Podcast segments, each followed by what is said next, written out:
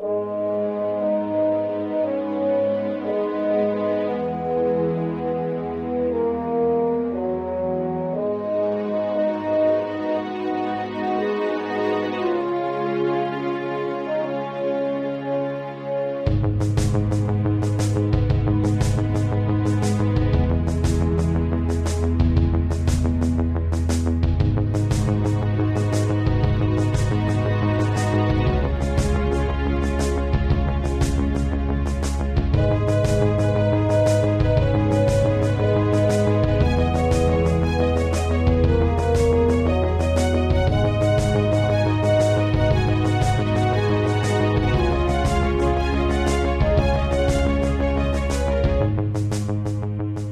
and welcome to the JLA Cast, a podcast in which we explore life in the time of Grant Morrison across the DC universe and beyond.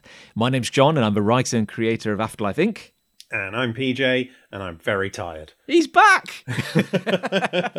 I'm back, baby! He's back, everybody! Woo! I've saved Jon from having to panic fill dead air. Uh, we should we should say also that like it's not as if like now you you it's not like you've just completed the baby phase of like rearing a child. It's not like it's not like uh your your little lad has now graduated from university. No he, you, he has. He's buying his first house and you know we're very proud of him. He's done really well.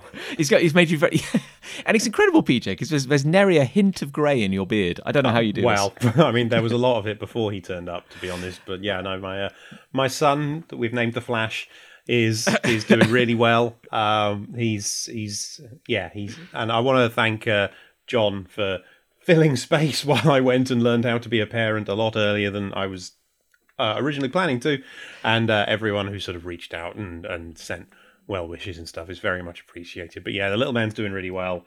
Um, he I love him so much. He is brilliant, and I can't wait to get him into JLA. And I I, I think uh, speaking on behalf of uh, every listener to the JLA Cast PJ, I think I think we can all say we're very happy to welcome Kyle Barry Morrison Montgomery into the world. Uh, we're, we're lucky to have him. Kyle Wally Morrison Montgomery. Oh, sorry. Yeah, I went. Oh, I went to the wrong flash. What's wrong with What's wrong with me? Honestly. Mm. Well, the, the, reason I brought up that, like, um, obviously, your little lad hasn't graduated from university yet is is the fact that not only have you come back to do you know the show but you are still raising a child. So like pj is is packing like 400% of life into the usual time frame at the moment. So be kind everyone is what i'm saying. Yeah i i very much still have uh well, I'm I'm, I'm exhausted because I'm awake all the time, and I'm I also still seem to very much have the the baby brain thing is real. You know, it takes up a lot of your brain, and then the other stuff you want to talk about just goes. So uh, don't expect too many. Um, particularly, I can't even remember words now. You know, very clever looking at comics. No, that's what indeed. you should not expect. Well, maybe it's worked out quite well because um, maybe this little storyline we've landed on is a little gentler perhaps? It is it is. When i reread it last night um obviously we're gonna we'll get to it in a bit but i did think i don't know how much i have to say about this actually. Yeah this could be like um this is like uh uh, it, it, it's uh, it's a JLA cast, but with um, like trainer wheels on, like stabilizers on the side of a bike, just to help us ease, get going again. Ease us back in because I think this is what this is a three issue series, and I think the thing we said we'd do after this is definitely going to be a little bit more. Um, there's going to be more to talk about. Yeah. Yes, quite. That's like strap in for a while, isn't it? Yeah. That one. Yeah. Um, I'm trying to think if there's much to report from my end. You know, I think I think PJ's done all the big achievements. Uh, I mean, someone's writing a Toxic Crusaders video game. That's pretty cool. Oh, that's, that's you know that's, that's, a little something. It's not it's not exactly the miracle of the miracle of birth, but um, you know I, am I'm, I'm quite proud of it. it's, it's, that's been quite fun. Like, there's just I, am so jealous that you have had. I know you weren't there, but that you had something at PAX. Mm. It has been a dream of mine to go to PAX for a oh. good 15 years now. I'd love to visit one of the many PAX shows they do. I love Penny Arcade. I love Acquisitions Incorporated, their D and D live show, and I'd love to just be able to go to a PAX in any capacity. So the fact you had something at a PAX, I, I'm oh, I love it. Brilliant. You see, this is this is it, PJ. Like, I feel that we should probably record a podcast together or something because uh, clearly we have very similar tastes. Because, yeah, like, I, you know, Acquisitions Incorporated was like that was like my big intro to just kind of big stupid D and D games, and I loved it. Same. And, and so much of the media I've consumed over the years online is kind of centered around the Seattle crowd, like all those kind of creators and weird internet personalities that came that just all seem to be living in close proximity. Proximity. so yeah, I, it's even Acquisitions Incorporated that got me into Critical Role because I thought when I first heard about Critical Role, it was quite far in already, and I was like, oh, I don't know if I have time to watch things that are like three, four hours long on a weekly basis. yeah. And then Matt Mercer guest starred on an episode of The C Team, the weekly Acquisitions Incorporated show they did for a while, and I was like, who's this guy? He's really cool. Oh man, I'm gonna have to check out Critical Role now. You see, it's weird. Like Critical Role for me is still a bit of a uh, a blind spot. Oh, I Like- love it. I think it's amazing. I know it's kind of there waiting for me, but I think it's got to this point where I'm kind of like I'm a little daunted by just how big it is now. Yeah, I've been watching it now for about five years, and I'm still three months behind where they are now. Good grief! Wow. One of the uh, one of the coolest things was um, uh, again as as an Acq Inc. fan, and this is just me blowing my own trumpet now. But again, I, I would love to go to PAX one day, and maybe you and me, PJ, one day we'll make a road trip uh, across Yeah, a- across Sorry, the I ocean, swore. I don't normally swear on the JLA cast, but baby brain. But yeah, we're doing it. and we'll go across the ocean to PAX. And anyway, my point is, I uh, they the Retroware publisher team had this really cool booth. They had uh, the Toxic Crusaders game set up so people could play it, uh, and they posted uh, um, Oskin Creed popped by the uh, popped by the booth and was playing Toxic Crusaders. And for me, this was like this crazy kind of like overlap where I'm like, oh my god, a guy from Acquisitions Incorporated is playing a game I wrote, and I was like, that's that's kind of cool. That's kind of cool. That's awesome. Uh, we also, PJ, it's not quite as glamorous, but we went to our first uh, convention of the year. Ah, the the big punch crew last weekend. Yes. Yes, this is like the con report. From we went to MegaCon live at the NEC in Birmingham, Ooh. and got to say, not not not crazy good. Oh, that's yeah, a shame. bit of a shame, really. The um, I think we were luckier. I feel like I'm a roving reporter now, giving an update, but we were, I think, luckier than most given our given our location. But it was a relatively small hall, and they had.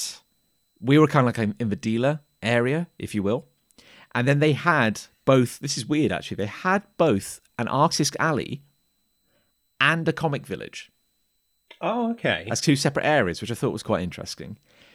But the Comic Village, which is, of course is for anyone listening who's not familiar with the UK convention scene, that was very much where like PJ and I and our ilk would be for years. Like that was kind of like the the independent comic area. Yeah.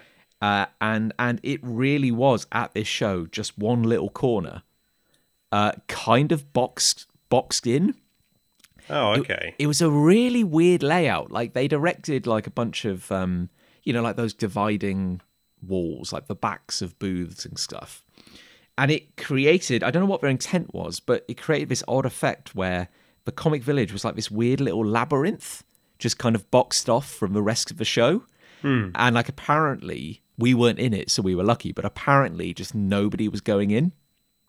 oh, right. Yeah, and That's it, a shame. it's a real shame. Like it, it wasn't the best attended show anyway, but we I spoke to a few people and it was like a bit of a horror show over in like the pure comics area. Like I think one anecdotally one lady said she sold like one book all weekend. Oh, and was, and was just like really upset, you know. And of course, people had travelled quite far from far away to to attend this show. So, yeah, not not not the best show we've we've ever done. That's a shame. That is a real shame. I feel like that at the moment, the independent creators in the UK, the majority of them are really struggling at conventions and, and online, and it's just getting really hard to get your stuff out there and, and get it sold, it seems. I I agree. I think um, Yeah, I think I think it's pretty rough out there. To be honest, I think um, post uh, the UK has never had the UK just doesn't have a massive comics industry anyway. Um, it doesn't have the infrastructure which America or Europe does when it when it comes to publishing books, uh, pu- publishing comics, and so it's very indie. And you know, from a decade ago, the the landscape of conventions has changed tremendously. I mean, really, we're we're down now to Thought Bubble, which is like the the kind of very creator owned, very Yeah. art focused one, and um, you know maybe like a bunch of like mid level standalone shows. I'm thinking like Nottingham Comic Con, that sort of thing. Yeah. And, then at the far end, you've got the MCM group, which is run by now run by ReedPop, who I think, as pretty much everyone is agreeing, are are very difficult to deal with, and don't seem to care much about UK creators. It's uh, it's a very bizarre. uh, It's a very bizarre approach from like I'm you know you're left wondering like why buy the UK's biggest show if you don't have and if you don't care at all about these these this this independent UK community it's very bizarre well, it, I feel like the the MCMs, the shows like that these days, you pay so much for a table, and it's very un- and then when you factor in travel and hotel and everything, it's very unlikely you're going to recoup your costs of those. I feel like at the moment for the independent creator, it's Thought Bubble is the only one really where you can pretty much guarantee you'll do okay. Hmm. And one convention a year is not enough to make a living off. Well, no, and and you know we're we're in a slightly different situation at Big Punch in, in that, ironically enough, when we go to MCM London, if we can get in, which is like which is now like a whole other affair. You Yeah, know, yeah. it feels like you're putting your you know might as well just flip a coin. Are we going to get a table or not? Um, we do well. We're very lucky. We're, we're in this weird position where our stuff seems to do well at an MCM show. But you would go mad if you had to hang an entire business or a livelihood or a hobby or a passion on the whims of MCM. Yes. Because we were chatting to people at MegaCon Live and people just going like, like we met a really nice guy called Damien, uh, an artist. He was saying like he's in a he's in a group with like say ninety various independent artists in the UK, and they said like two people got tables at MCM. Really? Two. Oh, God. and this is and this is the bizarre situation where you know um I'm, I'm not i'm not naming names but like speaking to a lot of creators friends of pj and mine like speaking in private and going like did you get in? Did you get in? Did you get in? And like, across the board people are like nope.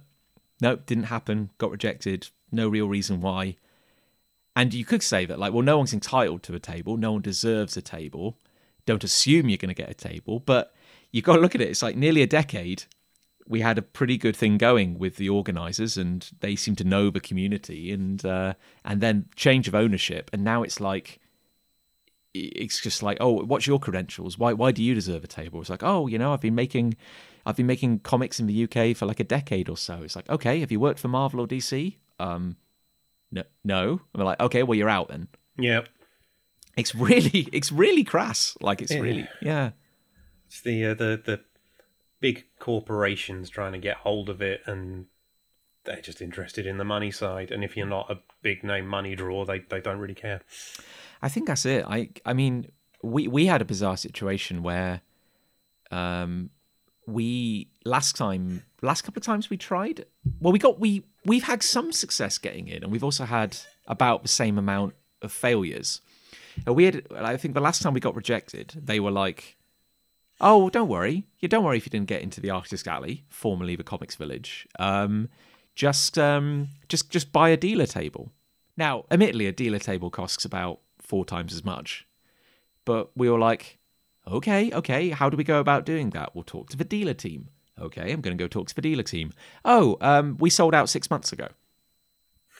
Uh, okay, so I guess I'm just not coming to the show now.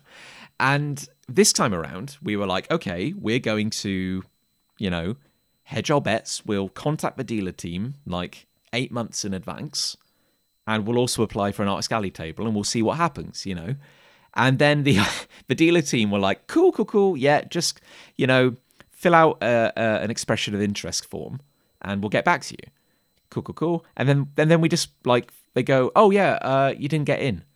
I'm like, "What do you mean we didn't get in? Are you saying the dealer area is curated as well?" And they're like, "Yeah, yeah, we just kind of looked at your stuff and your application wasn't successful." It's like, "I didn't think we'd made an application. You just said an expression of interest."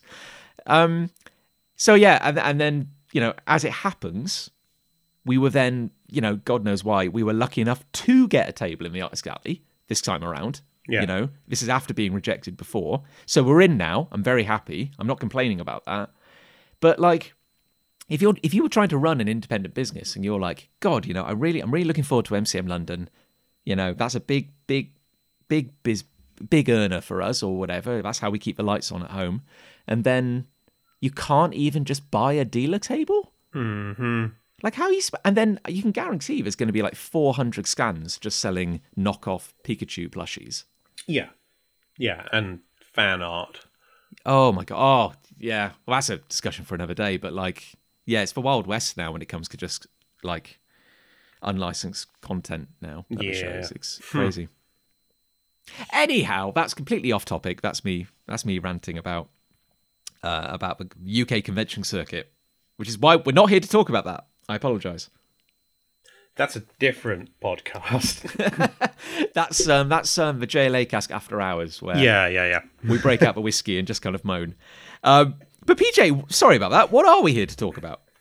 Well, uh, this week we're talking about issue one of a three-issue mini-series uh, that's taking us back in time somewhat to the heady days of of early Morrison JLA, the second trade, uh, American Dreams.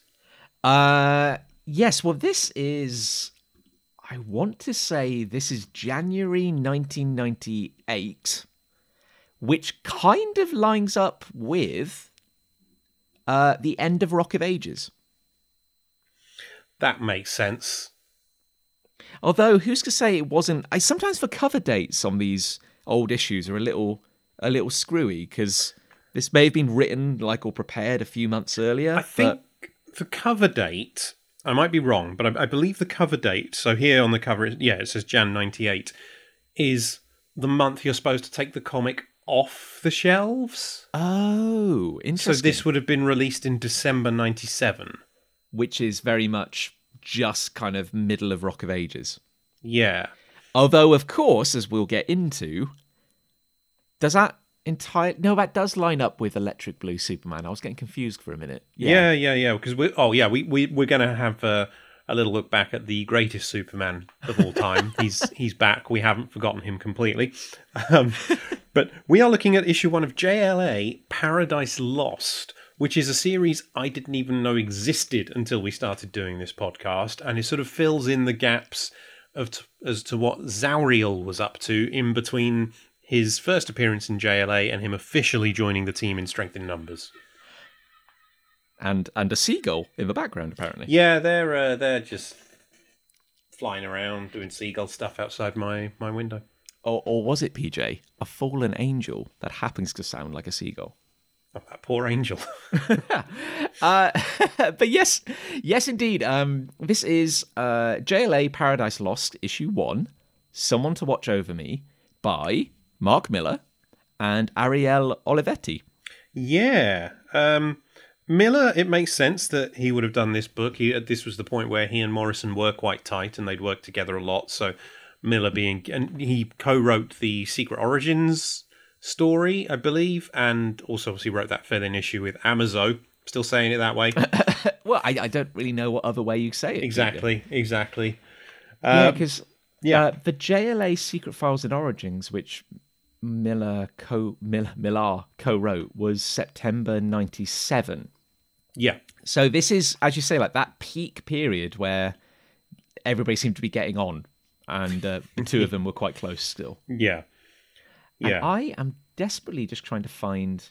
I'm looking at my magic spread spreadsheet here. Aztec. Here we go. Ah, no, there's a gap in my spreadsheet. I was trying to work out when Aztec was coming out. Uh, the series, that is. Aztec would have finished by the start of Rock of Ages, because that's where Aztec's story continued. Aztec issue 10 Yeah. finishes, and then the next month Aztec is in JLA. So Aztec would have finished by the time Paradise Lost was coming out. Around the same time, issue one may have been around the same time as well as Morrison starts on JLA and they do the secret files, maybe. Yeah. This is definitely that peak period where, like, I kind of get the vibe that, like, Mark Millar at this point with DC wasn't quite like an A-lister, No, but was consistently doing, I guess, kind of like good work for them. Well, I think this would have also been just off the back of Morrison and Millar doing Skrull Kill Krew together at Marvel, wouldn't it? Oh, interesting. I want to yeah. say that was like 96. Yeah. And I think the it's interesting because was I'm trying to guess now because it seems like Millar at this point in his career was kind of like bouncing about Marvel and DC, doing a lot of his kind of like B B list kind of work, like maybe getting like little little runs, like a little mini series with Paradise Lost, doing Aztec, which was co-written, but then also didn't kind of like really develop beyond that. And did they do? Did I keep forgetting PJ? Did did, did Morrison and Millar do work on the Flash at this point? They did work together on The Flash. I can't remember exactly when that was happening. I think that was after this. Yeah. Okay. So then Morris uh, sorry, Millar taking over the authority after Ellis and Hitch left. That's kind of around 2000, 2001ish, I want to say. Was that Millar's big big break, so to I, speak? I would say no. I think Millar's big break would have been Ultimate X Men, oh, which would have been oh, was it ninety eight or ninety nine? It was around the turn of the millennium, wasn't it? Yeah, yeah, yeah. No, you're right. That kind of makes sense actually. Yeah, and then of course Ultimates. Yeah. Yeah, and then I think by that point Millar had definitely like cemented his brand, if you will, which was quite kind of like edgy, confrontational yeah, kind of stuff. I've, I I feel like Wanted must have come out around this time as well. yeah, yeah. I you know back back when that stuff was coming out, late teens, early twenties, I was, and so I was like, oh, this is amazing. I love this stuff. Now I revisit a lot of that stuff. I'm like, eh, it's very childish, isn't it? And I've I've taken to sort of describing a lot of Mark Millar's output as a poor man's Garth Ennis, in that he goes for the same sort of shock value that Ennis does, but he doesn't have the actual heart behind it. I think that's true. Like it's very um it's very cold. Yeah, and uh, there's stuff which and I, I, I think I'm like you PJ because when I was reading the authority which I very much loved at the time when I was reading the ultimates which again I very much loved I was like in that kind of like early 20s kind of vibe and there's almost like a you almost take a kind of glee at that age in going like oh my god like they're superheroes but they swear and they kill people and that felt very adult at the time mm-hmm. and very kind of like, oh, this is what comics are. But then also, like, you look back on a lot of it now, and a lot of it just seems like a bit needlessly cruel sometimes. yeah. Like that, there's elements of the Ultimates which are kind of very hard to digest nowadays. Yeah, I think it was really the one that really turned me off him. I think was Kick Ass Two, because I'd, I'd been a big fan of the original Kick Ass, and then Kick Ass Two just features a completely unnecessary rape scene, and it's just this isn't this is un, you don't need this to tell this story. Why is this here other than to say, hey, look what I'm doing? And yeah, then I, that's when I sort of started to go back and go, actually, actually, Millar, I don't like a lot of your stuff anymore. Don't get me wrong, he's done some really good. I still love that uh, Amazon JLA issue. I think that's that's brilliant. It's, it's it's a great Amazon story. I don't know Yeah. what to tell you. Yeah, and I think the work he did with Morrison, so that Secret Files and Origin story, Aztec, Skrull Kill Krew, their run on the Flash, those are brilliant. I love those. Um, I still think of his Ultimate Marvel work. I know it was with Bendis, but their Ultimate Fantastic Four collaboration I think was pretty good. mm, that's true. Um, so yeah, he, he's done good stuff, but I feel like it's uh, yeah, just not. Oh, I think actually his his run on the main Fantastic Four book, I remember that being quite good actually, because that didn't have the sort of shock value. I'm a dark, edgy grown up stuff. And if he actually sort of Oh. tries to put some heart into something, he can do it very well. He just doesn't bother. Which is weird because it's weird then going back to this era of like Waid's, uh, Waid, sorry, of uh, Millar's writing because it's interesting that at this point in his career he hasn't kind of coalesced into this kind of edgy, gritty, deliberately provocative mode that he kind of settled into for at least a decade because there is some charm at this point in his career. Like it's a little rough around the edges. You can tell like he hasn't quite found his voice yet. But at the same time, there are some nice elements. Like again, that Amazo story is is Oh, his Sonic the Comic work, I like that too. did he Oh, okay, you're, you're testing me now, PJ, because yes, he did do something on Sonic the Comic, didn't he? He wrote a few Sonic the Hedgehog stories and he wrote the first two Streets of Rage strips. Jon, you've been on the podcast. I know, I know. I I'll tell you what. eh, This is I'm going very off topic now, but I'll tell you something really weird, PJ. Um, I uh, we we you and I are clearly both you know familiar with Sonic the comic, which was the UK branded Sonic comic. Uh, Yeah. Which just went completely in its own direction, which was kind of brilliant and insane. Um, and after the news about the Toxic Crusaders game came out, I ended up chatting to Rich Elson, Oh, who, yes, indeed, who was the kind of superstar artist on Sonic the Comic back in the day. And of course, for anyone who wasn't familiar with his work, did work for 2000 AD, he's going to work for Marvel. yeah. Uh, kind of inspired like a whole generation of comic nerds in the UK, like PJ and I. And he said, this is a really weird coincidence. He said, because before I started work on Sonic the Comic in 1992, my previous gig was drawing for Fleetway UK a Teenage Mutant Ninja Turtles comic and a Toxic Crusaders comic. What? I know, I know. And, this is, and I was chatting to him, and I was like, "What the hell? Why? Did, I didn't know this existed. There's no presence of it online." And he's like, "Yeah, the comic got cancelled after like a few issues, probably because at that exact point, the Toxic Crusaders brand had been bought out by New Line Cinema."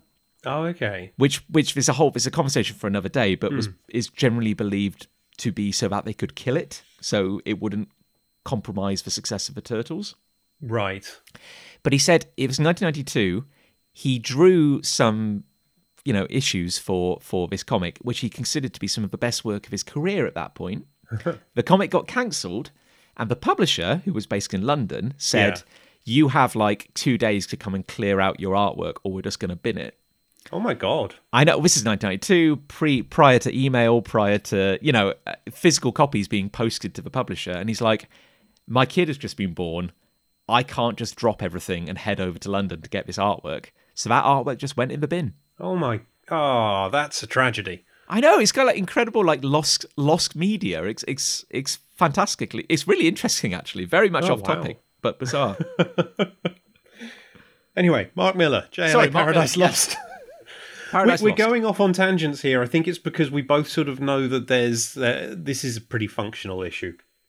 Um, indeed, I should say it's it's a, it's a nice cover. I do really like the cover. Yeah, it's sort of a, a big hero shot of Zauriel flying in the clouds, sort of heaven behind him, and headshots of Superman, Aquaman, Batman, J'onn, and Green Lantern also appearing in the clouds behind him. Just so you know, this is a JLA tie-in book. I also like the, uh, the what they've done with the the logo, which is basically like, you know, that kind of weird shield behind the letters JLA. We've just kind of pushed that into the max, basically. To yeah, so there, there's a thematic resonance there. Yeah, yeah, but Zauriel looks great in this image, and this is with his original look before they before he got like that gold armor costume in the pages Yes. of JLA. So he's just sort of got some black leggings with then bandages wrapped around them and some knee pads, and then a gold sort of what would you call that around his waist, like a fat belt tunic thing. Yeah, like a just a, a crazy sash thing. Um, I've got to say, like I, and I, we'll, we'll I'll talk about it when we get into the issue itself. But like, this feels like I don't know. There's there's such weird like vertigo energy off this. It's kind of hmm. bizarre. Like it, it felt like a slightly outdated mode of character design, but that thing where you just wrap bandages around people. Yes, there was a lot of that in the nineties, wasn't there? Yeah, and I, I do like this kind of. It didn't last long with Zauriel, but I like this kind of vibe where he's got slightly grey skin, and Yes. like you know, there's there's something kind of scrappy about him in this look, and obviously that changes quite a bit when he gets his cool like heaven armor. But Yeah. I kind of yeah, I kind of dig it. It's, it's it's it's an odd look, and I and I think it kind of ties more into that we're doing an MTV Generation Angel thing, which I think was only lasted a few issues, but I feel like that was the original vibe. Yeah, definitely, definitely. And we get the tagline: "When heaven finds him, all hell breaks loose." Because Woo! you know, Okay, well, I mean, given with that in mind, should we dive into it, PJ? let's do it. Let's do it. Let's do it. Well, of course, PJ, we open in San Francisco, Yep. which, as some people may know, is the city of angels. What? What? No, it's not. yes, it is. No, Los Angeles is the city of angels. Oh, bloody hell. It's called Los Angeles. oh, for God's sake. oh, swing and a miss. Honestly, sh- shut up, Jon, you idiot.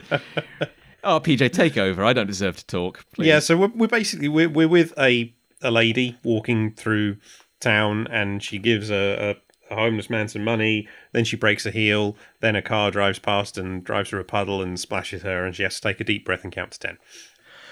Uh, yeah, yeah. That's, I mean, that's it's pretty succinct. I mean, it is it, it is nicely illustrated. I should say. Yeah. yeah. Um, but yeah, so she's having a bad day, basically, Yeah, and uh, you know, so she uh, uh, you know, she she continues up to her apartment, and uh, you know, we just get these more little kind of like snippets of her life, basically, where you know we we hear like her answering machine, you know, so she's she gets a call from the uh, restaurant downstairs from her apartment, which are complaining about the number of cats she has.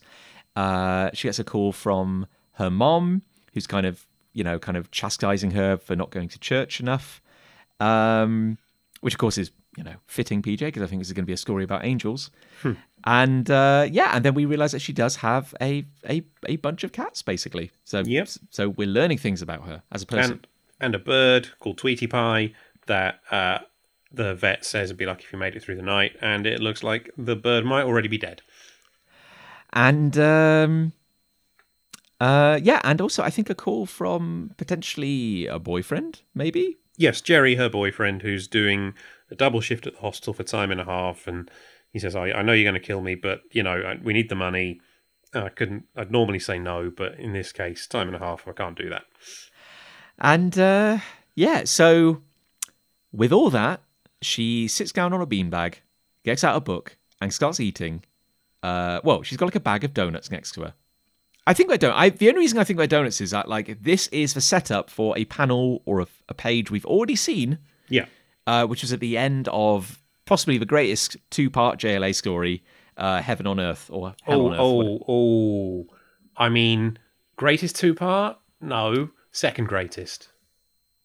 I mean, it, you got you get Electric Blue Superman on the on uh, on the on the moon. Yeah, but come on, Starro, Sandman. Ah, I know you'd go there. Um, it's it's it's a close tie uh, for me at least. Mm, it's it. Yeah, they're you know, it's it's tough. They're both great, but But yeah, so um, it, it's kind of like this is Mark Millar filling in the chronological gaps to get to the point where we have this lady chilling on a beanbag, and uh, there's someone at the door. PJ. yeah, she opens it, shouts "Mary, Mother of God," and then just kneels because an angel is stood in front of her. It's Zauriel, and he says, "This this isn't necessary." and uh, then we get the title and credits. So, someone to watch over me. Writer Mark Millar, artist Ariel Olivetti, letterer Chris Eliopoulos, colorist Daniel Vozzo, computer Seps, Heroic Age, assoc editor Peter Tomasi, editor Dan Raspler, and there's also special thanks to Juan Balbio and Marcella Souza. I think at some point I'm probably going to have to do my actual research and work out who Heroic Age are or were because they seem to be on everything at this point. Yeah, I'm not even sure what computer separations are. Is it a bit like color flatting? It might be. Yeah, I don't know. I, yeah. Anyway, this is.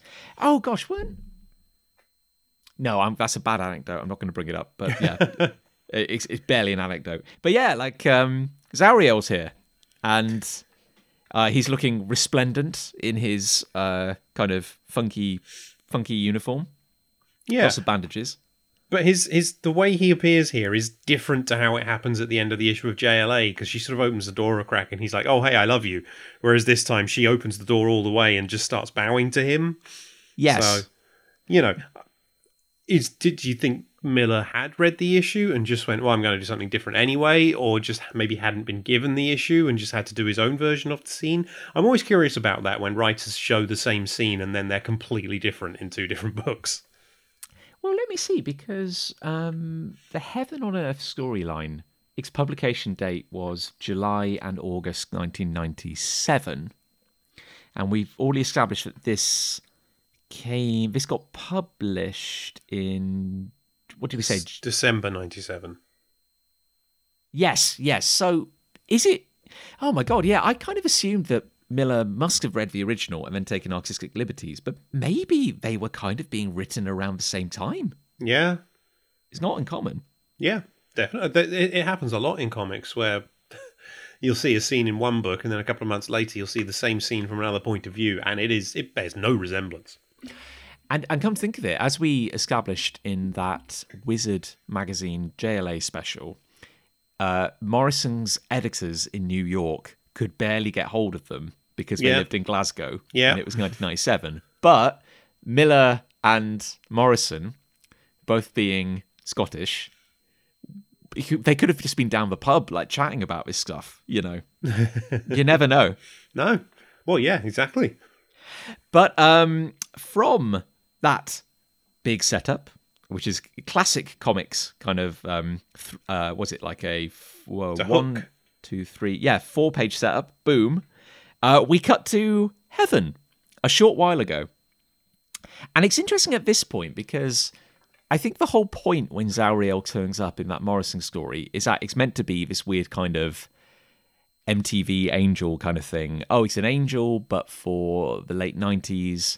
Um, and the whole point is that the JLA were dealing with big, wild concepts. So part of the point is like, oh my God, it's, the JLA are like, wait, you're an angel? Yeah. And like, yeah. And now Superman's going to wrestle a seraphim, which is incredible.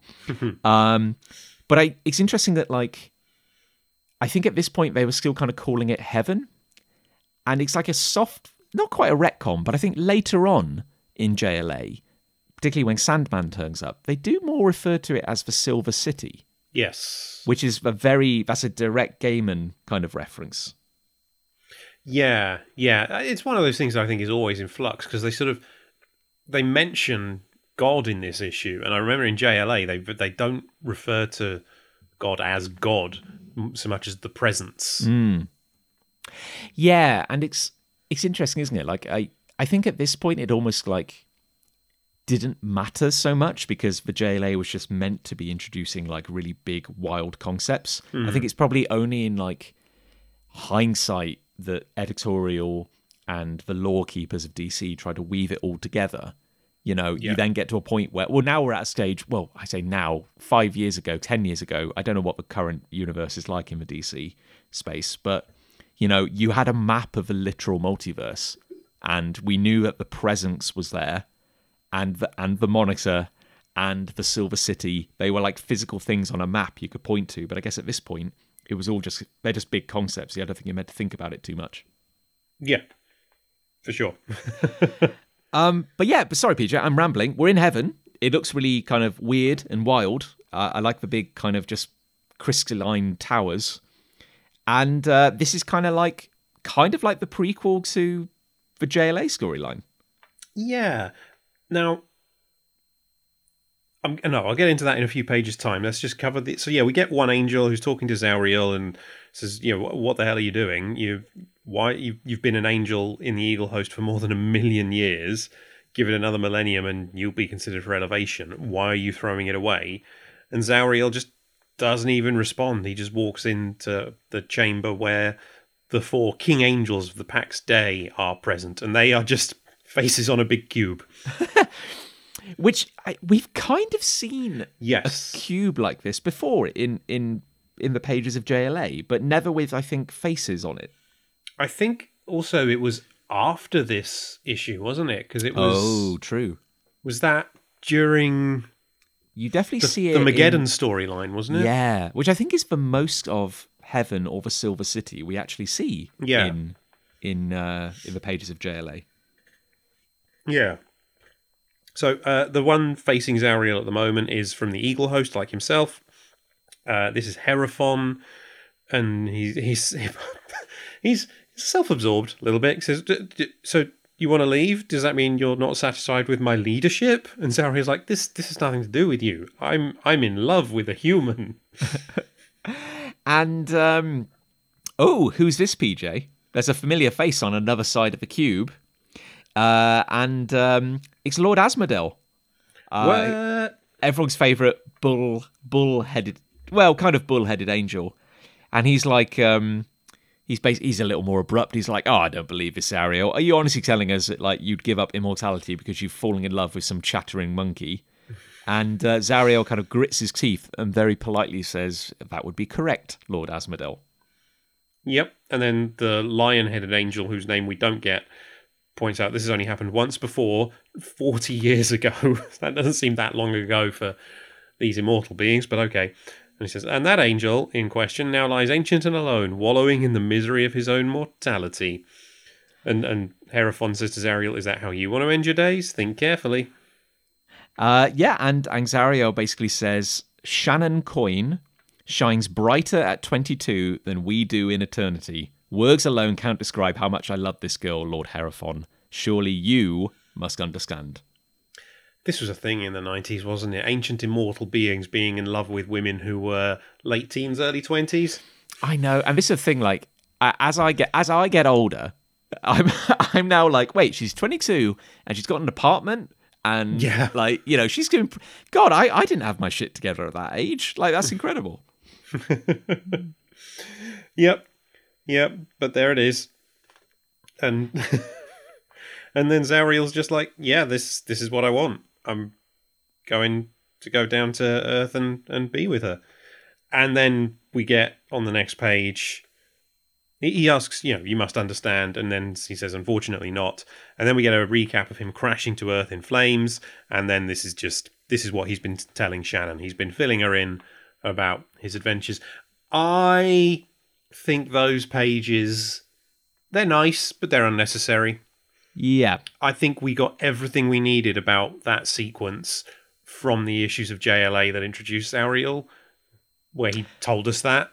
And I don't think anyone was picking up this book who hadn't read that those two issues.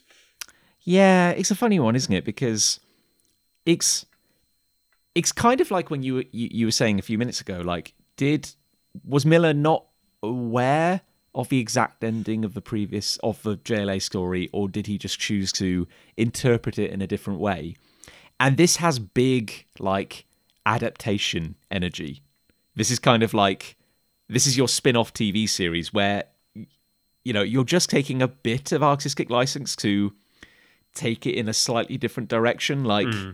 you know yeah it's, it's kind of odd that everything that happened in the jla storyline is kind of ha- has kind of happened off panel or behind us and that sort of thing uh, there's something on the next page which is weird and we'll get there in a second but yeah it's just a it's, it, it feels like again it feels like a slightly different character in a slightly different universe like a, Yes. par- a parallel universe telling of that jla story but but there we go Yeah, yeah.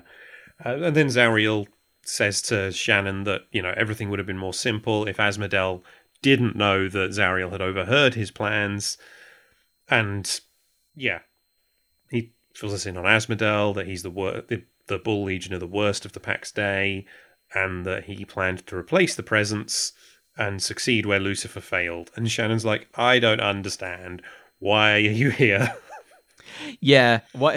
It's like I don't understand. Why are you here? Like recounting an impre- a previous adventure to me. This is weird. Um, and it's also like Zauriel's characterization is quite inconsistent between the two stories. yeah, Like we've talked about before, how like when he tur- first turns up in that two-parter, he's very irreverent Like, Yes. I think the whole point is that like he's not what you expect an angel to be. You know, as evidenced by the line. Uh, oh, I can't remember who asks him, but someone says like, "Wow, like, why did you leave heaven? This must have been something really important." And he just goes like, "It's seriously uncool. Don't ask." You know. Yeah. And then he goes to this random woman, "I love you," uh, which is kind of like it's kind of funny. It's weird. He, he's he's an odd angel, and I can't imagine. This feels like a completely different character. Like it's not bad, but this this Zauriel feels more kind of formal, I suppose. Yes. Yeah. Yeah. Yeah.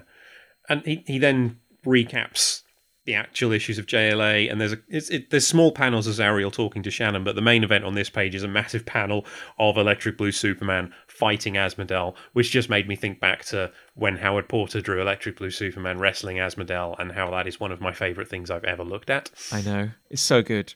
And the only weird thing here is that Batman is present. Yeah, he wasn't in those issues. Yeah. I guess he's I guess what they're trying to say, PJ, is that he's always there in spirit. well, they well, well they talk about that, don't they, at the end of this issue? But we'll um we'll get to that. Um yeah, and uh, you know, I guess uh, poor Shannon, like she's gone from like having an angel kind of land on her doorstep, and now she's like, you know, the Justice League, as in like, this is doubly impressive. Like you're a well-connected angel. And I like I like Zauriel's response. Yeah, they're nice people. Impressive base they've got up there on the moon. Um, yeah, it's basically like you know, uh, they asked if I'd like to join them uh, once I gave you this message, and she's like, "What message?" And he's like, "I want to tell you how much I love you," which of course doubly confirms that this is a different kind of encounter to how it went in the pages of JLA. Yeah, yeah, and Shannon's response is I, I do really like this actually is is, is surprising because she's just thank God for that. And Zara's like, wait, what do you mean? And she says, well, I thought you were going to say I'd been chosen as the mother of the new Messiah. which is also quite a thing in the 90s as well. Yeah, yeah, Uh, yeah, and she's basically like, you know, I mean, you're a guardian angel, aren't you? Doesn't that mean you kind of love everyone? And he's like, well, I mean, like, yeah, like, kind of. Um, you know, I've protected a bunch of people over over the course of a million years and everything, but um, I've never felt about anyone the way I feel about you, basically, because you know you're a sales assistant and you have a house full of cats. And he's like, you know, I love you more than anything, and I've given up immortality to be with you. So you know, no biggie, no pressure or anything like that. And uh, and then we just see Shannon like goes, uh, what can I say? Um, thank you. And then she kind of just very quietly tips over the portrait of her and her boyfriend Jerry. yeah. um, and then we, we turn the page and we get another. This is I love this panel. Hmm, it's sort of yeah. a shot of heaven and hell, like directly below it as its mirror opposite, and it's quite hard to describe. Heaven is all shining and crystalline with golden bridges and pathways and light, and hell is a sort of murky, cloudy swamp with craggy outcrops that reflect the locations of the the crystal buildings and golden bridges and all purples and browns. It's it's it's a really cool image. It yes, uh, yeah, I've got to say it. It is very nice indeed, and um, hey PJ, it's everyone's favorite '90s '90s demon with his luscious hair and his incredible cape. Uh, it's uh, it's Neron. It is Neron. And he's basically saying to Asmodel, ha ha, the Justice League beat you up. Yeah, and uh, so yeah, kind of like a direct continuation of uh, of that JLA story. It's like what happened to Asmodel after he got kind of banished back to heaven, and I guess he he popped down to he popped down to hell to have a to have a chat with Neron, his his secret conspirator, co-conspirator. And he does say, you should know better than to remind a King Angel of his failures. and I think Neron's a bit, we've all fought the Justice League, mate. yeah, we've all been there. um, yeah, and uh, Neron's like, uh, well, I mean, what, what if Zauriel alerts for presence to what we're up to? And he's like, um, yeah, and Asmodel was like, nah, of course, of course, that's not gonna. He's not. No, it's not gonna happen. That's not gonna happen. it's, it's all fine. Don't worry about it. Nothing is gonna go wrong, Neron.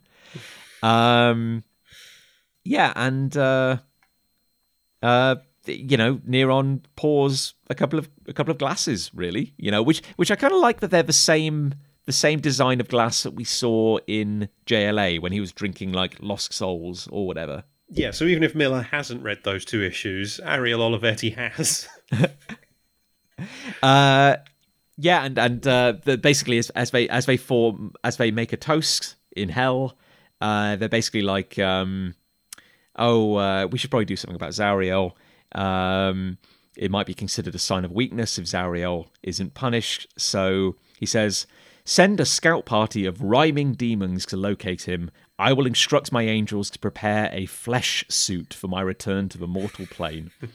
Which I, I think is doesn't Zauriel say at the end of the JLA story? Uh, the, the JLA are like, oh, does that mean it's over? And Zauriel's like, no, Asmodel will probably be back. He'll try to kill me again. He'll probably use a flesh suit next time. Uh, it'll all get settled in the heavenly courts and nothing will go. It'll be fine. Yeah, yeah, something like that. And uh, Asmodel also specifically says, send Etrigan for now. So I guess we know who's coming. And I'm always happy to see Etrigan. It's always like it's a countdown to hello, everyone. This is a DC storyline that touches upon hell. And in a matter of minutes, Etrigan will be here because he's everyone's favorite demon, basically. I do find there's a, a, a weird thing with Etrigan at this point where obviously Etrigan started as a Jack Kirby character. He was the protagonist of his own book. And it's very unpredictable at this time in DC Comics when he appears as to whether he will be a good guy or a bad guy. Yes. You, yes. you never really know which Etrigan you're going to get. And I quite like that. Like, it's only a couple of years after this that um, Kevin Smith's Green Arrow run starts, and Etrigan is a main character in the first story arc. Etrigan and Batman are both major guest stars in that, and Etrigan is very much on the hero side in that story. Yes. Um, which I love. But you know, in this one, he's he's here working with the villains. Um, and I recently read um, the Locke & Key storyline, uh, The Golden Age, which has a crossover with the universe of The Sandman. Oh, I haven't read that yet. I've read the whole Locke & Key main run, but I haven't read the Sandman crossover, which I Ex- really should check out. It is actually very good. And PJ, you better believe there's a lot of Etrigan in it. Oh well, now I j- that makes me want to read it even more. Yeah, it is. It is very good, actually. I should say. Um, so yeah, so brace yourself, folks. We're gonna get uh, we're gonna get plenty of Etrigan here. And I'll tell you now, I think one one thing I'm going to praise Millar for, he's very good at writing Etrigan's rhyming dialogue. I think the other times we've seen Etrigan in when we've been covering comics he's appeared in, not many, but I feel like the writers who have written him that we've covered so far haven't really got a handle on the rhyming. Millar's really good at it. Oh, of course, he was in Final Night, wasn't he? Yeah, yeah. Yeah, yeah. Not his best appearance. No. Um, but uh, we cut back to San Francisco, um, the city of angels, and uh, we have uh, Shannon and Zauriel in the apartment again, and uh, uh, yeah, Zauriel appears to have brought Tweety Pie back to life. Yeah, and then he just lets him go out the window saying, Oh, he wants to take care of himself now. That's some, you know, that's some real shade being thrown. this bird, you killed it. It doesn't like you anymore. We're just going to set it free, all right? Um, yeah, and uh, you know, Shannon, I guess, has had a pretty incredible afternoon so far, and she's like, "Okay, so an angel's turned up. He says he loves me. Uh, the angel knows for JLA, so he's a pretty cool guy. Uh, he just brought my bird back to life. Uh, but also, like Zauriel, like you, if you've been kind of like watching over me my entire life, you must know that like I'm kind of seeing somebody right now. You know, this might be a little awkward. Um, and Zauriel conveniently doesn't answer because he can smell something, whips out his flaming sword, and then we get a splash page of Etrigan bursting through the wall. Does Zauriel's sword sort of work like a lightsaber? Like he just turns it on and the pew, the fire comes out. Yes. Cool. But also in the Crisis Times 5 storyline, there is a panel where he is resting on it. Oh yeah. Like it's like it, maybe it's solid. I, I don't know, but I guess I don't know where he keeps it when it isn't burning. I haven't seen it solid fire lightsaber. Basically, yes. Yeah, why not?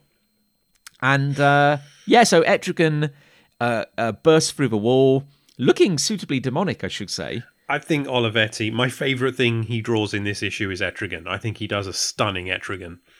He's got uh, uh, really big spiky bangles around his wrists, which is a nice touch. And is the implication that like he smells of sulfur? Is that the Yes. idea? Yeah, I think so. I think so.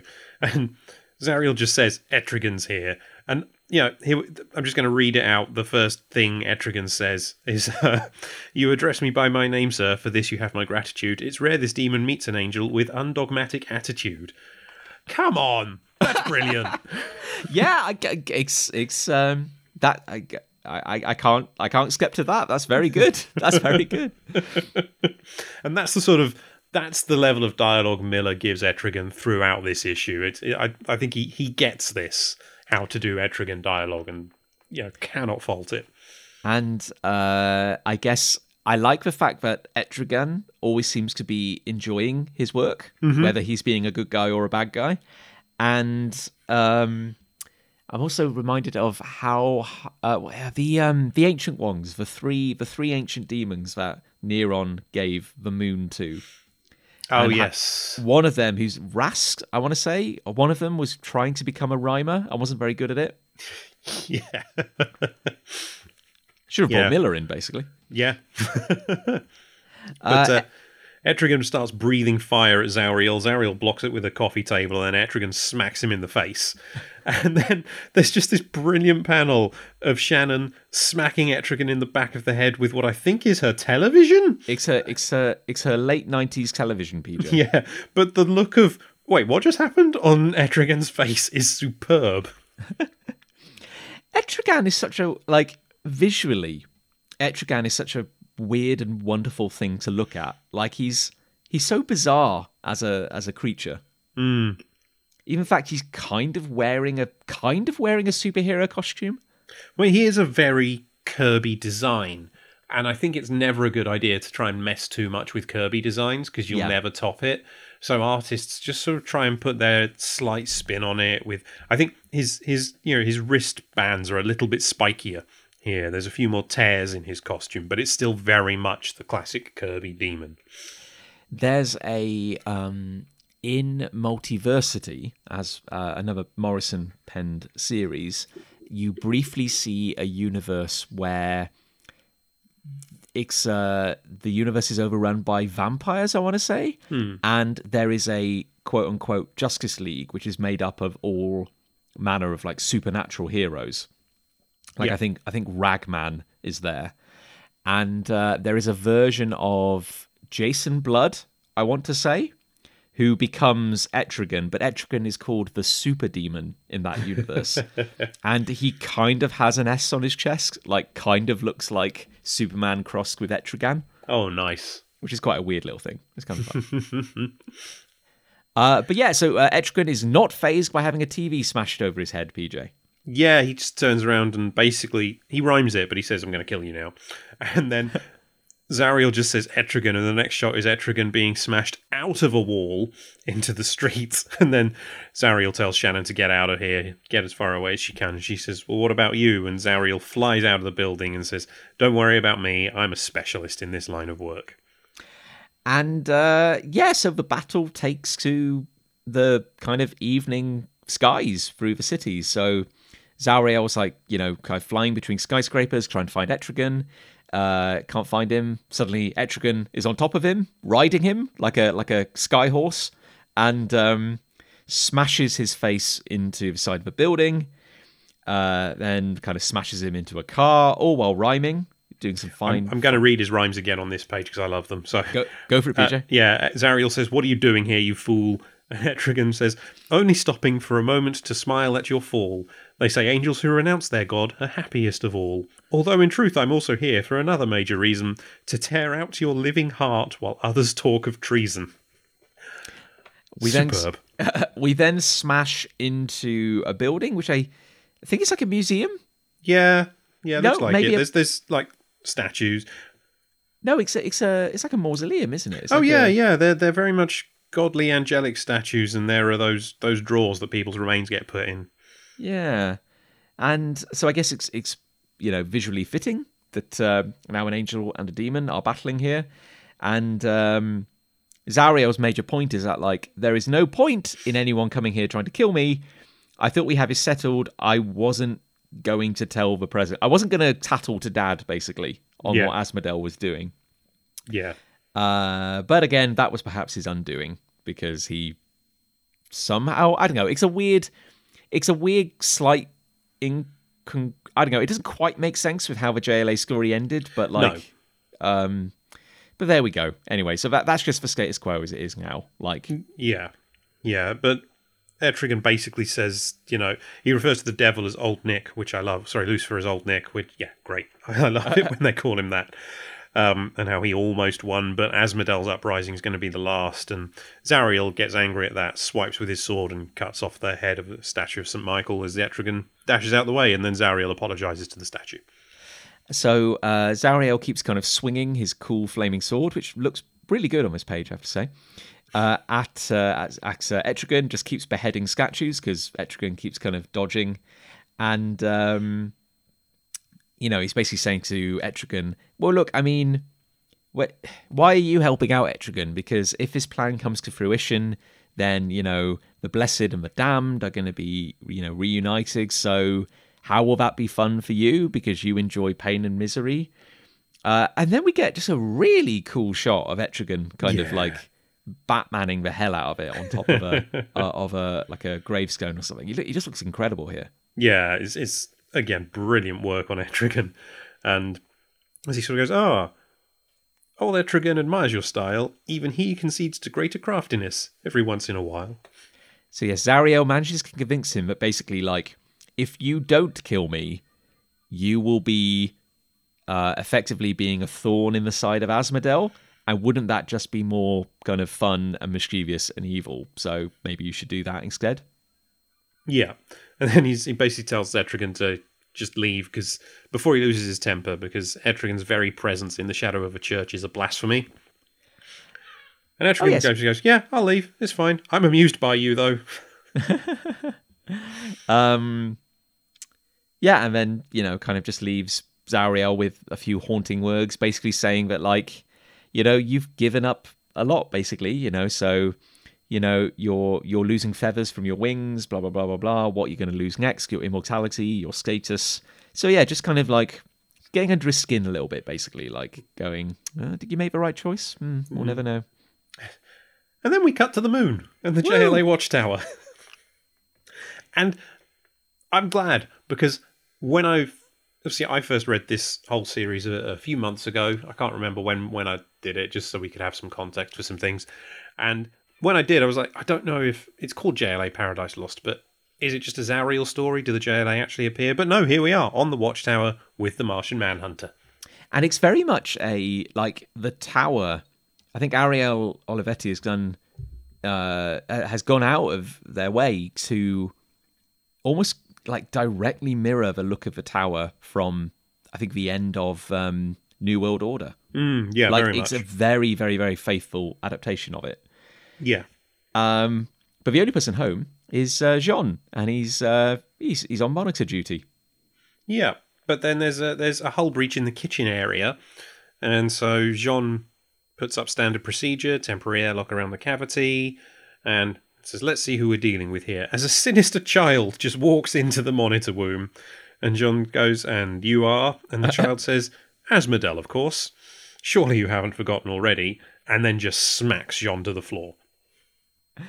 Um, yeah, and uh, this this this kind of pretentious little child is is is um, apparently ungodly strong, and is going like, uh, "Oh, you're afraid now, aren't you, alien? You have every reason to be afraid. What is it you Martians have no natural defense against? Is it flame? I can never remember." And uh, and then and then I guess kind of like fire appears. Yeah, yeah. He just kind of makes fire, I think. and it weakens J'onn, who says, "You can't be Asmodel. Asmodel's ten feet tall. You're just a child." Says the shapeshifter. yeah, and I guess uh, just to prove that Asmodel is very petty, I guess he went out of his way just to because I guess it's funny, isn't it? Like J'onn, J'onn inconven- inconvenienced him for a good while, but like he went out of his way to get revenge on J'onn. When I guess like Superman probably gave him a harder time. Yeah, yeah. It's just petty. And he even says there's no Superman to save you now. yeah, and then uh, punches J'onn out of the side of the watchtower, and y- yeah, like leaves him on the surface of the moon. Like he he's like uh, he goes, oh, having trouble breathing. That's a shame. I'm sure the distress signal I can see winking on the watchtower will bring the others running to your rescue. In fact, I'm counting on it. I want the monkeys out of the way. Yeah. He says, This is private business. This is between me and Zauriel now, as he then just flies off towards the Earth, leaving J'onn lying on the surface of the moon. And then we get to be continued. I'm going to say it's not a great plan because when Superman turns up, all he has to do is take J'onn inside and then he's rescued him. Yes. It's not going to take him a long time to, to save J'onn from this one. No, indeed. And uh, given that in his flesh suit, Asmodel can kind of, as clearly can generate fire, you know, I, I, I guess kind of like leaving J'onn to suffocate is, I don't know, maybe like burning him a bit more would be a better. Anyway, it, it, it, it it's fine. Yeah. It's a, a little bit of an abrupt ending, but it's an ending, I suppose. Yeah. And then we, we get a page which is just like a recap of the story so far, telling us again what happened in those two issues of JLA, uh, where it does say uh, Superman, Wonder Woman, The Martian Manhunter, Green Lantern, The Flash, Aquaman, and Zauriel saved the day. The Batman didn't actually appear in the story, but we're pretty sure he pulled his weight off camera somewhere. I don't know, a weird, a weird addition, perhaps. And and then they just say, yeah, this miniseries is is basically wrapping up the loose ends from that story and telling you what Zauriel did next. But again, like, surely you've already bought it at this point. Like, I don't know. It, it, it's a weird summary to have at the end when also this issue has kind of been like nothing but summary. Yeah. Yeah, it's it's a weird issue, isn't it? Because all those recap pages do just feel unnecessary, and it also I prefer the version at the end of JLA. It's much shorter and simpler and has a slightly weirder Zauriel, which I like. Mm. But then you get all the cool stuff with Etrigan, which I, I think that's that's my highlight of the issue for me is the Etrigan stuff. I think that's brilliant, the writing and the art. Oh, for sure, yeah.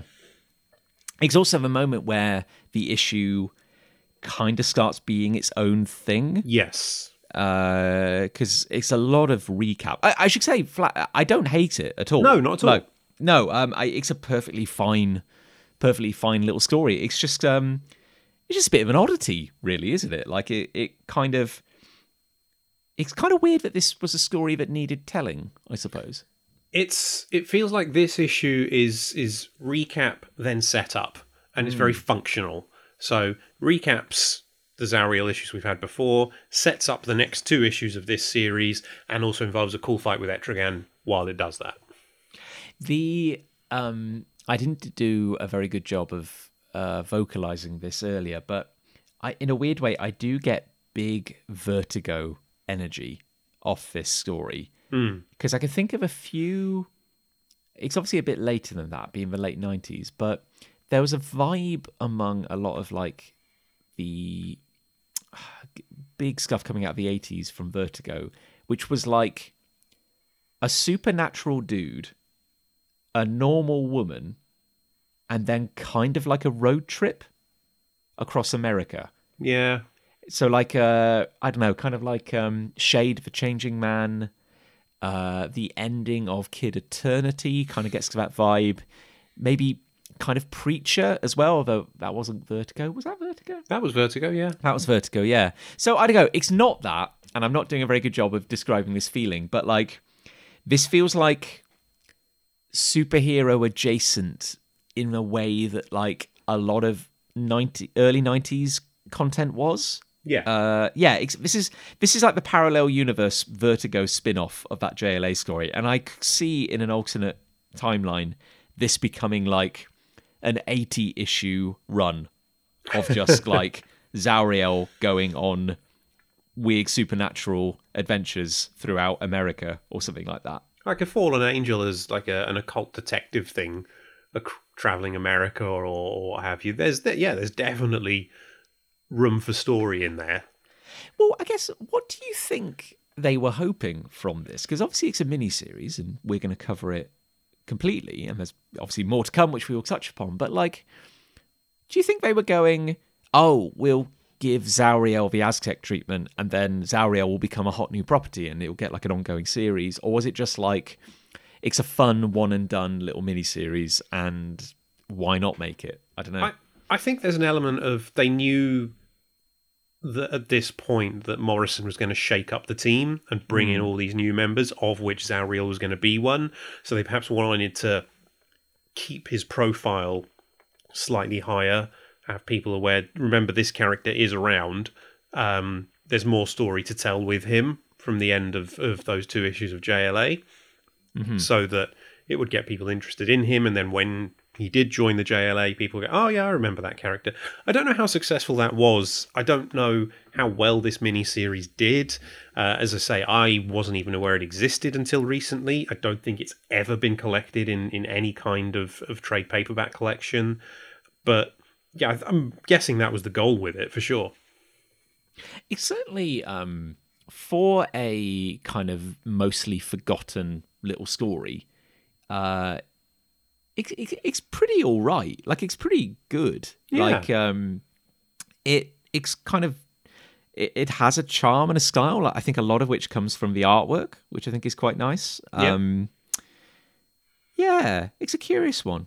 I don't know how much of a push DC did on on promoting it as well. To be honest, at the time, because as I say, I don't remember ever hearing about it.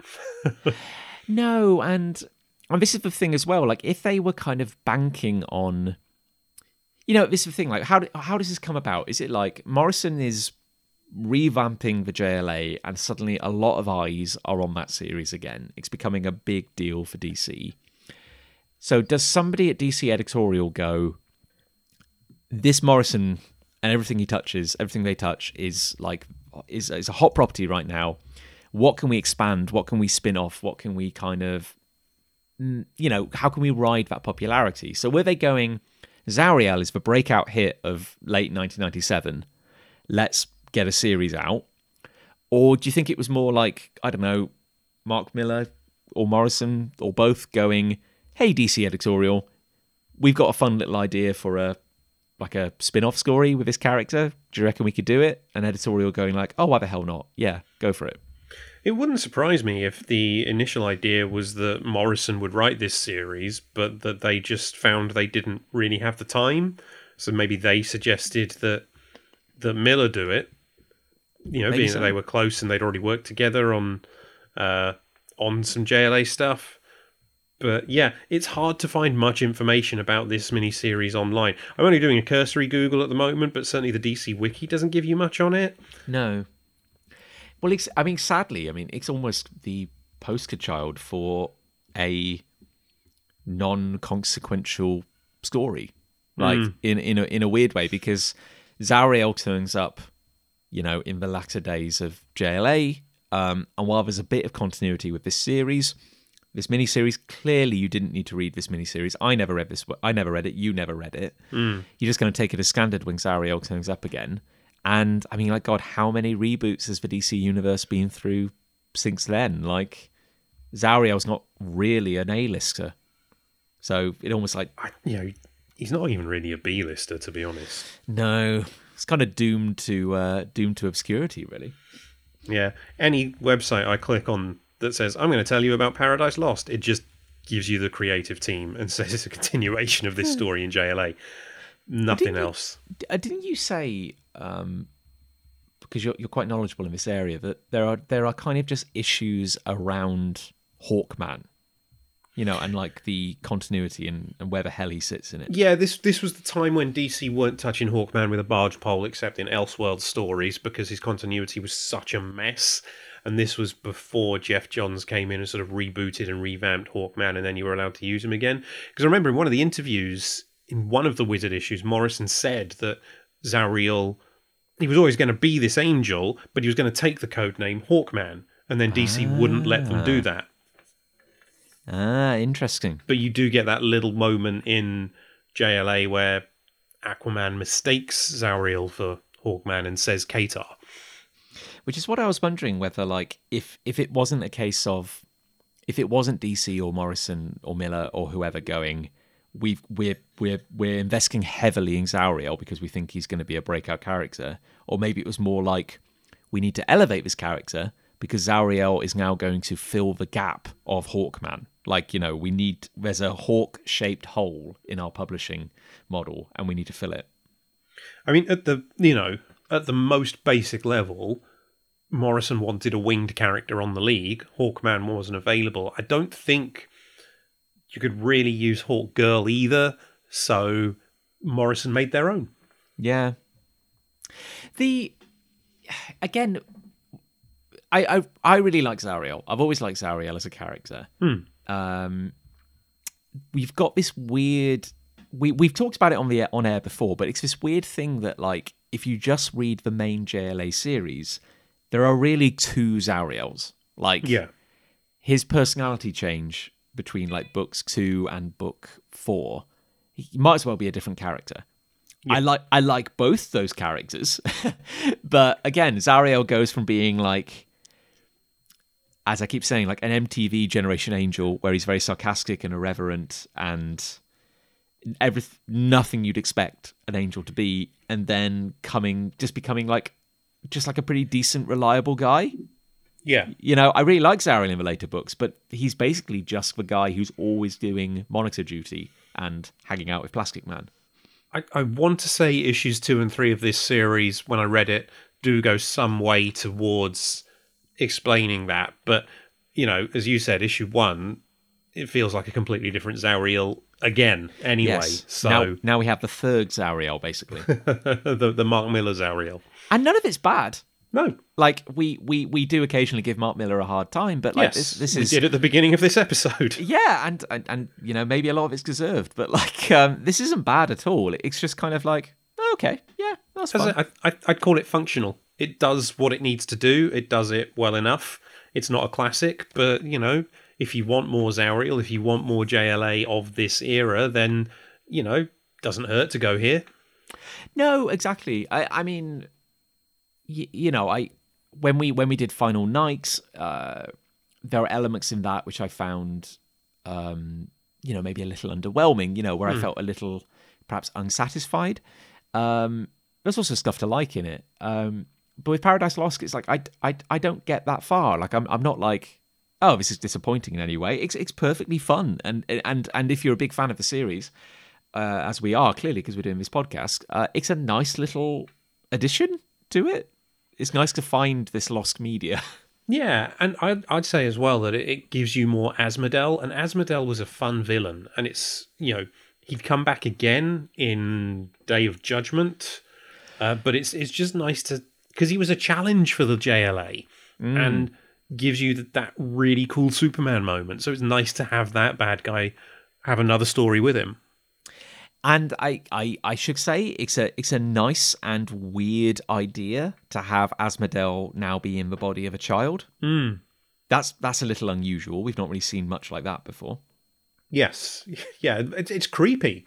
I think Olivetti's art on that sequence with J'onn when when Asmodel first appears is is really creepy. Yeah, yeah, and it's it's it's a new visual as well. Like the idea of like this this childlike body, apparently just having like Superman level strength. It's yeah, it's nice. Yeah. Um, I have I have read this entire miniseries in preparation, but I'm I'm but that was a few months ago now, and I'm looking forward to revisiting the following chapters. Yeah, I read the whole thing longer ago, um, and reread issue one last night. And yeah, I am. I'm also looking forward to reading issues two and three. I'm going to say now I'm more excited by what we're looking at afterwards because it's one of my favorite series from the era uh, that wasn't the main JLA book. But uh, but yeah, this is this is a fun thing to come back to.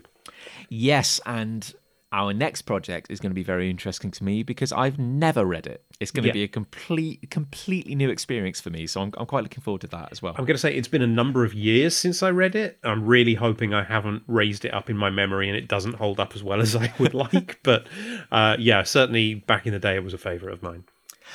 Well, with that in mind, PJ, have we said everything we could possibly say about uh, JLA Paradise Lost? I think maybe we have. I feel like we might have more to say when we get to issues two and three, but you know, I'm surprised we got this much out of issue one, to be honest. it's been fun. I think clearly we needed this. Like we needed a gentle reintroduction. Yeah. uh, to it. I should say, and this is a really weird thing. Uh, I do get a weird nostalgia seeing the old DC logo on the cover. Same. Yeah. This is a I yeah, they've changed logos so many times. Like this is a fun this is a fun era, I think. Yes, agreed, agreed. And I think this is also isn't this one of those rare occasions where we're both reading this issue digitally? Yes, indeed, um, via the Majestic Kindle app, Yeah. Yeah. which I think, as we've established on air, is better than the Comixology app. Yes. Because, God. Oh, that's a thing as well. I mean, this is this is very much off topic as well, but um, with you know, as Comixology being bought by Amazon, Comixology Submit, which was a big indie platform, being shut down, uh, and I think in recent months, this may have been while you were you were on paternity leave, PJ. Um, I think Amazon laid off a bunch of Comixology staff. Oh, I did see something about that. Yeah. Yeah, so we're at this kind of point where it's like they've they bought the technology for the guided view, they've rolled it into uh, they've rolled it into Kindle Direct Publishing, and now they've laid off a bunch of the original Comixology staff, and it's like, They just killed Comixology. They just Yeah. took it behind a shed and murdered it. yeah, they, did they did they buy it just to destroy it, basically? yes, they did. Well, fun times. it was good while it lasted, I suppose. Yes, it was. Yeah. oh, well. Uh, well, PJ, with that in mind, is there anything you'd like to shout about? Is there anything you'd like to draw attention to? Uh, well, uh, Measure of a Fan is also coming back. Uh, that also took a break. We didn't even have fill in episodes for that. That's just been gone for six weeks, but we have just started up recording again. That will be recording very short, uh, releasing, sorry, very shortly. And I feel like we should also mention that just by coincidence, see, this episode's coming out in April. In April, separately, but we are both guest starring on the Horror Hangout podcast. Yes, yeah. I uh, this is really cool. I I'd uh, I'd obviously found out that I was guest starring on it because it's, it's me and this is my body and the things I do with it. I was very delighted to see that you were on it, PJ. This is Same. very very cool indeed. I think you're like the week before me, so yes, yeah. I'm uh, I'm warming them up. I'm I'm your warm up act basically. Yeah. Yeah, but that's very exciting. I'm really looking forward to guest starring on that. It's a friend of the show, Andy Conduit Turner, is, is one of the presenters. Uh, he's a lovely guy, and I'm very Such a nice excited to be talking uh, horror movies with him shortly. Yeah, it's really cool indeed. And you're going to be talking about Moontrap? A film called Moonshot. That is all I can tell you about it. I hadn't even heard of the film until Andy gave me a list of films and said choose one. And this one, when I looked into them, seemed like the silliest. So- well, I, I was thinking, like, is there some kind of like, you know, PJ's the space guy because he gets Star Trek? There's an 'Cause he- element of that. It was a list of, of space sci-fi horror films. Yeah. Oh, nice, nice, nice, nice. Well, and I will be, uh, I will be having the the honor of talking about uh, the Toxic Avenger and all things kind of Troma related, along with uh, Sam, aka Freak Zone Games, who is the lead developer of the Toxic Crusaders game.